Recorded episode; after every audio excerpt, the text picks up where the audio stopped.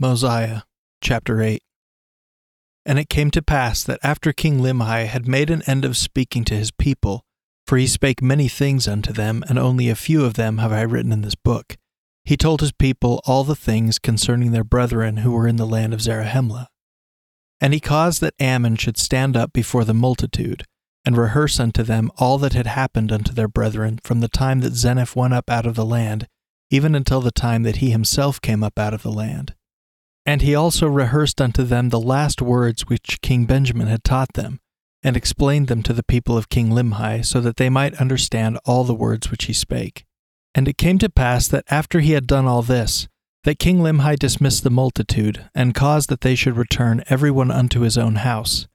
And it came to pass that he caused that the plates which contained the record of his people from the time that they left the land of Zarahemla should be brought before Ammon that he might read them.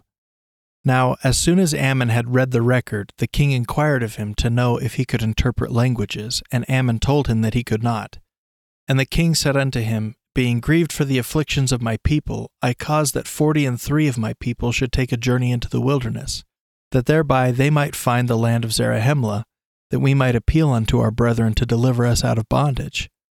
And they were lost in the wilderness for the space of many days, yet they were diligent, and found not the land of Zarahemla, but returned to this land, having travelled in a land among many waters, having discovered a land which was covered with the bones of men and of beasts, and was also covered with ruins of buildings of every kind, having discovered a land which had been peopled with a people who were as numerous as the hosts of Israel.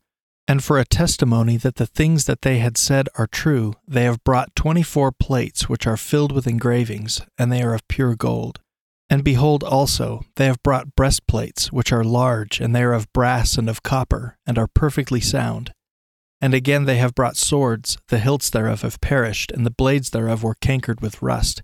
And there is no one in the land that is able to interpret the language or the engravings that are on the plates. Therefore I said unto thee, Canst thou translate? And I say unto thee again, Knowest thou of any one that can translate? For I am desirous that these records should be translated into our language, for perhaps they will give us a knowledge of the remnant of the people who have been destroyed, from whence these records came. Or, perhaps, they will give us a knowledge of this very people who have been destroyed, and I am desirous to know the cause of their destruction.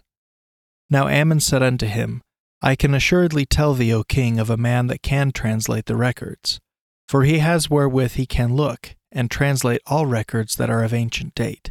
And it is a gift from God, and the things are called interpreters, and no man can look in them except he be commanded, lest he should look for that which he ought not, and he should perish. And whosoever is commanded to look in them, the same is called seer. And behold, the king of the people who are in the land of Zarahemla is the man that is commanded to do these things, and who has this high gift from God. And the king said that a seer is greater than a prophet. And Ammon said that a seer is a revelator and a prophet also.